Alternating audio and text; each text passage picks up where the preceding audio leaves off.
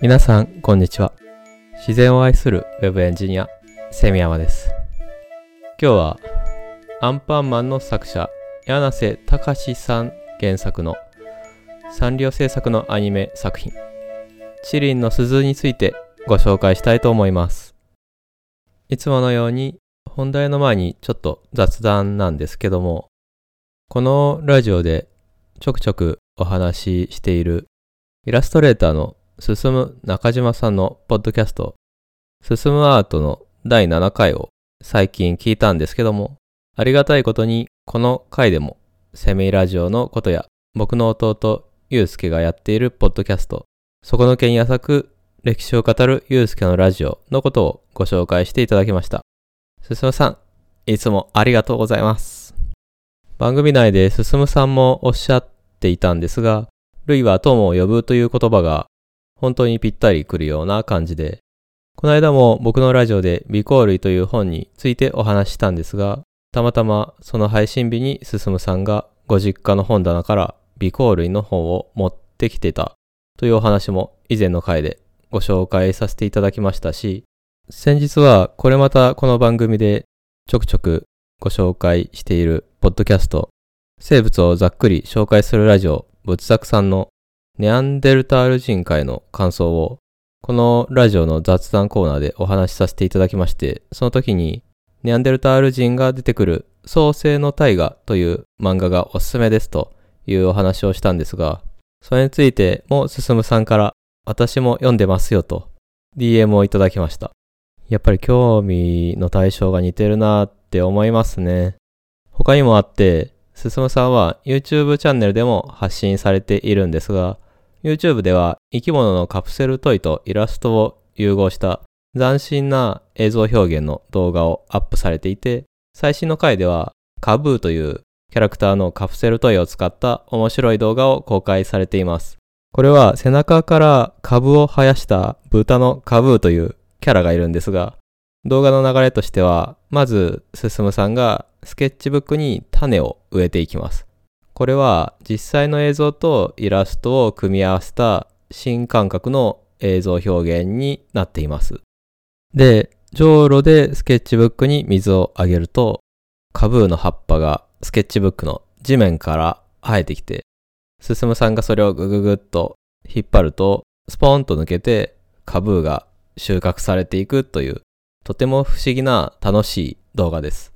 概要欄にリンクを貼っておくので、そちらの動画ぜひ見ていただきたいんですけども、何が言いたいかっていうと、その動画を見て僕がカブをすごく欲しくなって、Amazon でポチっちゃいましたということなんですね。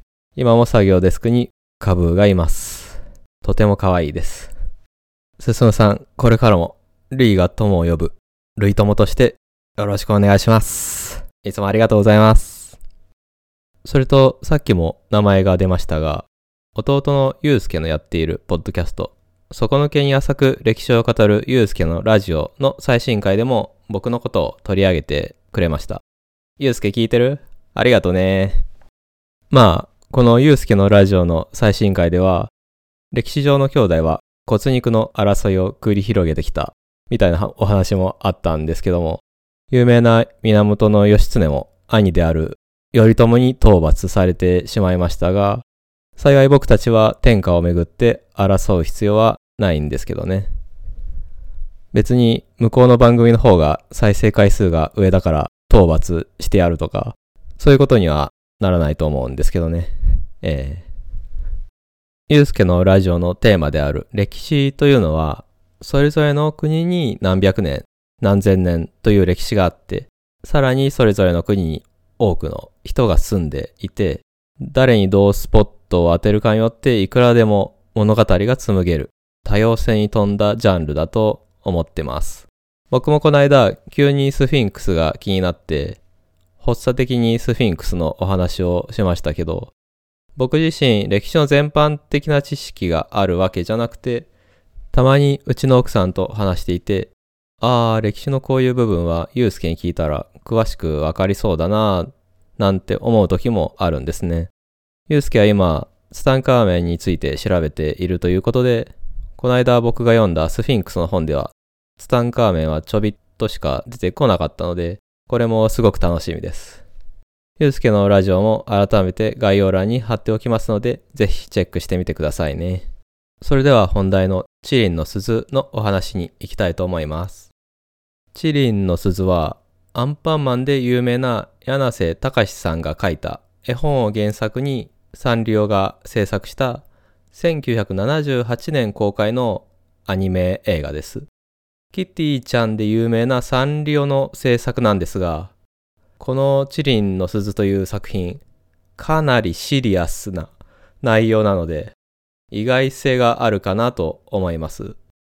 僕がこの作品を初めて見たのは、子供の頃、多分小学校低学年の頃にテレビで見たのが最初だったと思います。昔の作品なので基本的にネタバレしつつお話ししていきますのでご注意ください。チリンというのはこの物語の主人公である羊の男の子の名前です。首にチリンチリンとなる鈴をかけていて、これが名前の由来ですね。チリンはお母さんや仲間の羊と一緒に平和な牧場でのびのびと暮らしていて、とてもわんぱくな男の子です。モグラにちょっかい出して遊んだり、牧場の柵の外には怖い狼がいるから出てはいけませんよとお母さんに言われても、ついつい遊びに夢中になって帰りが遅くなってしまう。そしてお母さんに心配をかけて怒られるんだけど、お母さんは最終的には仕方のない子ね、みたいな感じで許してくれる。そんな愛情豊かなお母さんに守られてチリンは幸せに暮らしていたんですね。ある秋の終わりの頃に、そんなチリンの生活が一変する事件が起きてしまいます。地元で恐れられている一匹狼の王が、チリンたちが住んでいる牧場に侵入して、羊を襲い始めるんですね。で、寝ぼけて状況が理解できないチリンは逃げ遅れてしまいます。狼の王はチリンに目をつけて襲いかかります。そしてチリンのお母さんはチリンをかばってウォーにやられてしまいます。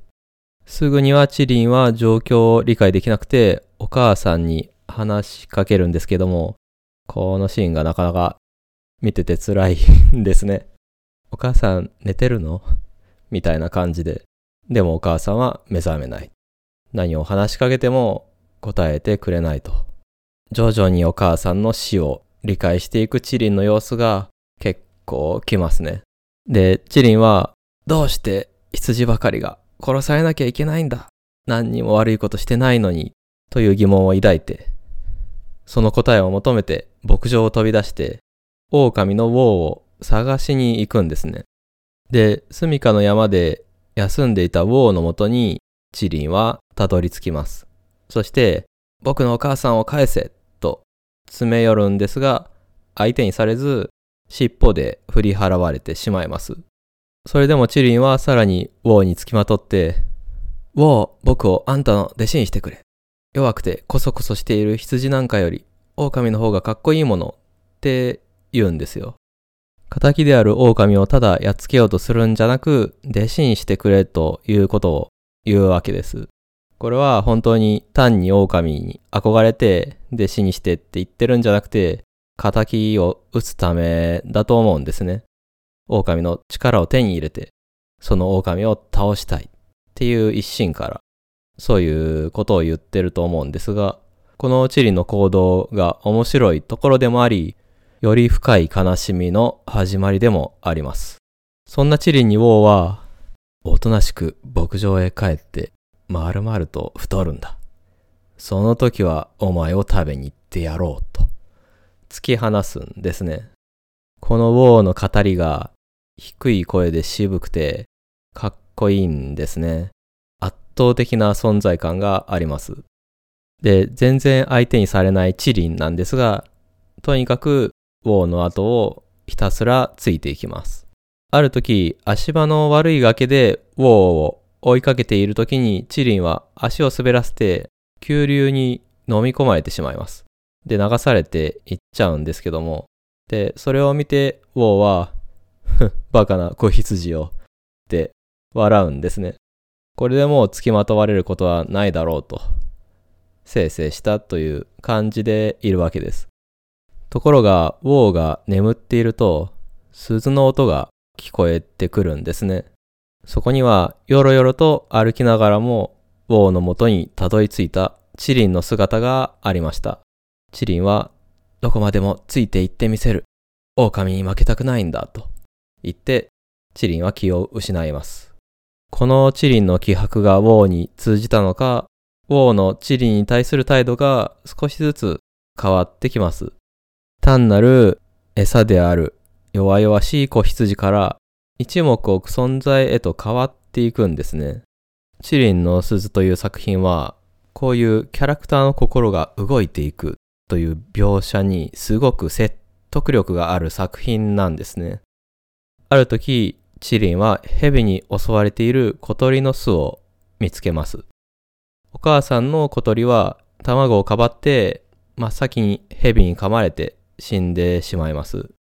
で、チリンは残された卵だけでも救おうと巣をかばって蛇に噛みついて撃退するんですが、蛇と戦っているうちに巣を蹴飛ばして卵を地面に落っことしてしまうんですね。で、卵は全部割れてしまう。それを見てチリンは激しくショックを受けます。僕が割ってしまったんだ。こんな小さな小鳥の赤ちゃんを殺してしまったんだ。どうして？どうしてなんだ？どうして弱い者は死んじゃうんだ？と言って、弱々しい子羊である自分と無力な小鳥に自分を重ねてすすり泣く。ですけども、するとそこにウォーが来てチリンを諭すんですね。誰かが生きるためには誰かが死ぬ。それが野生の掟。わかるか、チリン。死ぬか生きるか。ここは戦いだけの世界だ。と、実にハードボイルドな感じで、ウォーが言うわけです。チリンは、僕には狼のような牙もなければ、鋭い爪もない、戦うことなんてできない。ウォーが、そんなお前がなぜ狼になろうとしたのだ。チリンが、悔しかったんだ。牧場の小さな小屋の中で、こそこそ生きていくだけなんて嫌だ。僕は何もしないで殺されるだけなんて嫌だ。でも、でも、ウォーが、泣くがいい。その悔しさが、やがてお前の牙になる。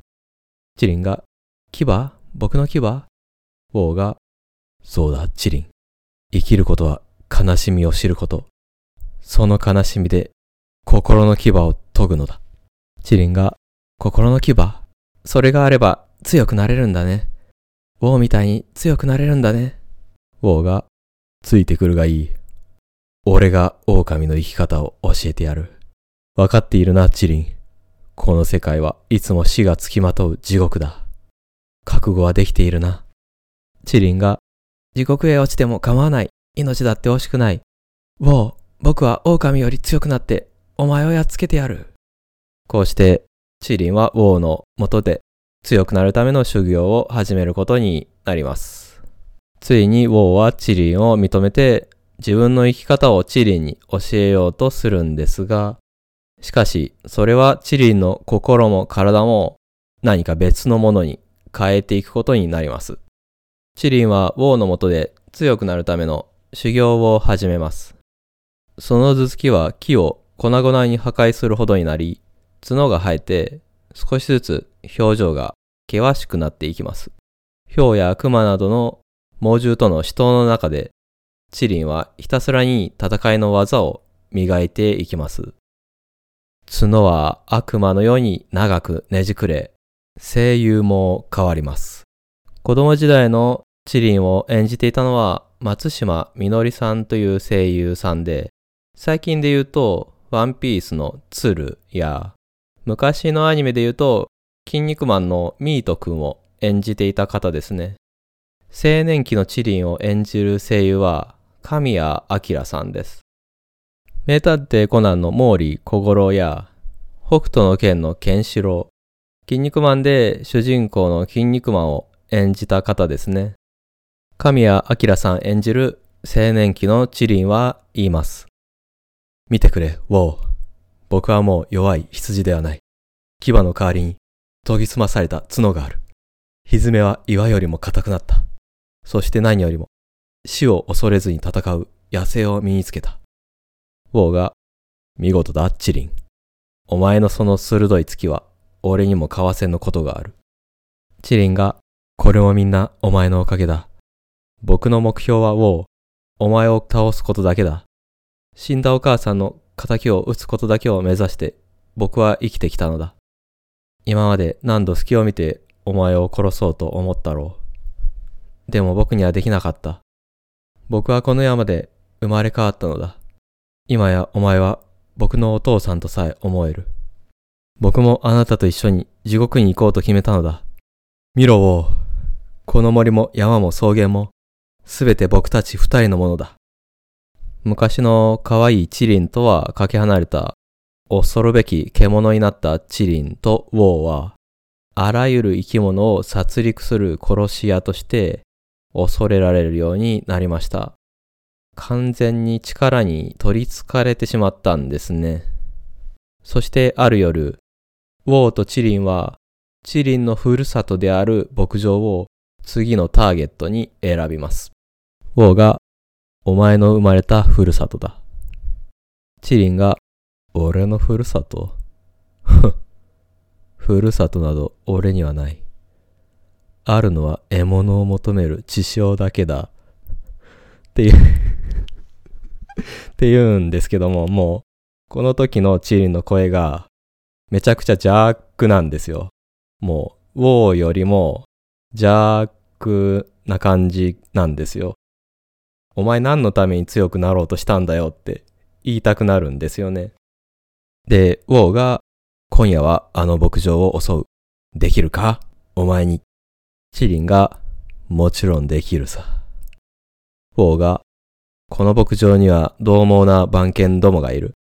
それを突破して一気に羊の小屋まで突進する。そして羊を皆殺しだ。風の向きが変わったぞ。よし、行けで、チリンは牧場に向かって突進して、番犬の群れを苦もなくなぎ倒すんですね。そして、羊のいる小屋に侵入します。恐ろしい姿をしたチリンに、かつての仲間たちは怯え震えるんですけども、かつての仲間を殺そうとするチリンの目に一切の迷いはありません。この目がすっごく怖いんですね。その時、お母さんという声がします。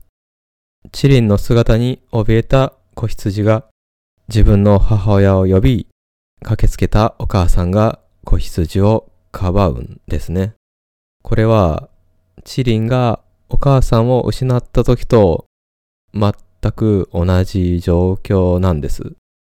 違うのは、チリンが殺し屋としてそこにいるという状況なんですね。それを見て、暗くよどんでいたチリンの目が困惑というか大きく揺さぶられるんですね。アニメなので演技という言葉はふさわしくないかもしれないんですが、あえて使うと、この時のチリンの目の演技と表現、本当にすごいんですよ。目だけで全ての感情が正確に伝わってくるんですね。チリンはできない。僕にはできない。と叫んで、外に飛び出します。それを見たウォーは、お前には無理なようだな。俺が見せてやる。本当の羊の殺し方を。そう言って、羊の小屋に入ろうとするウォーの前にチリンは立ちふさがって、ウォーに向かって突進していきます。ウォーは、チリン、血迷ったか。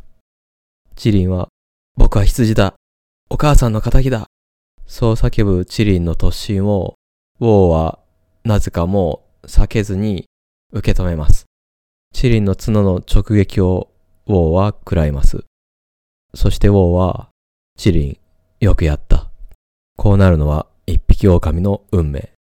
いつか俺はこんな風にして、どこかでのたれ死にすると思っていたで。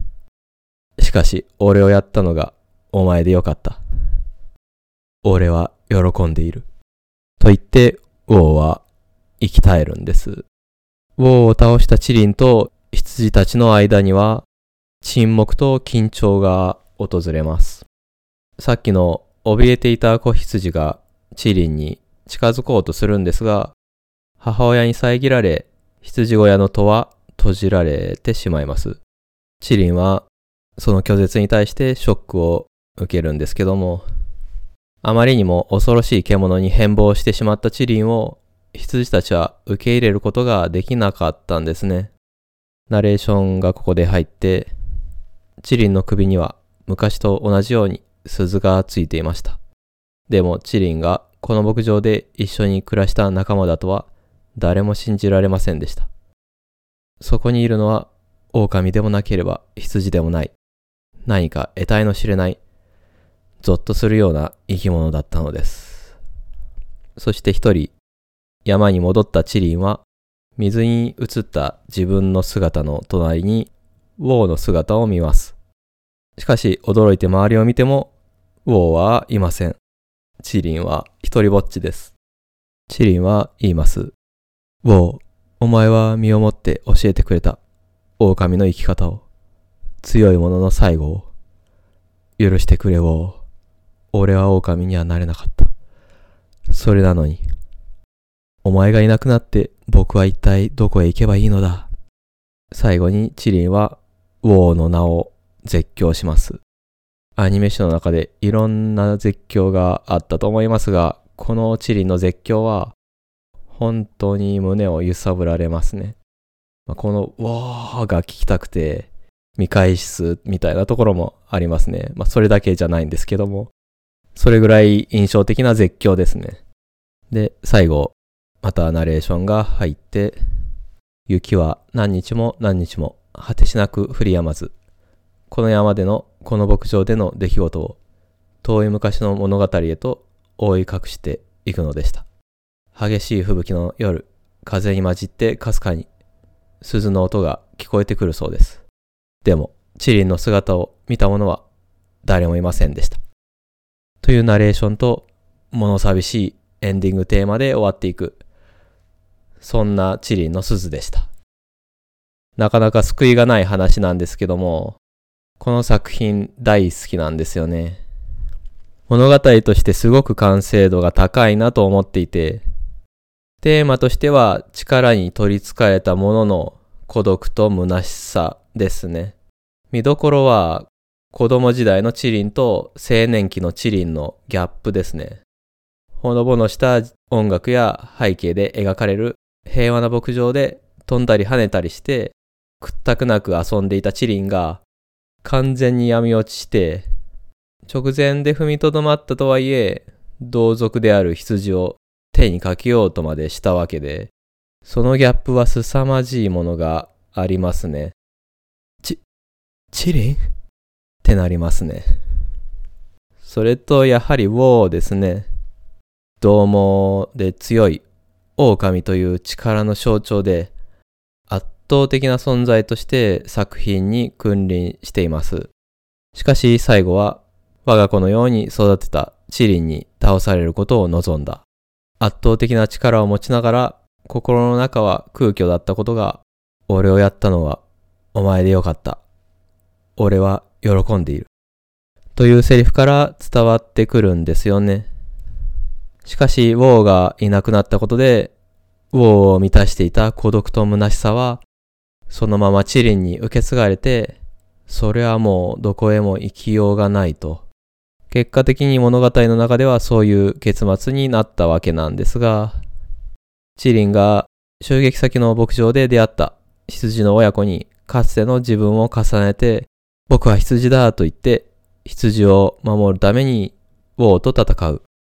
これは自分の弱さを否定して捨てたつもりになっても自分の根っこの部分は変えようがないんだと、そういう話でもあるのかもしれないですね。そんな骨太なアニメーション作品であるチリンの鈴。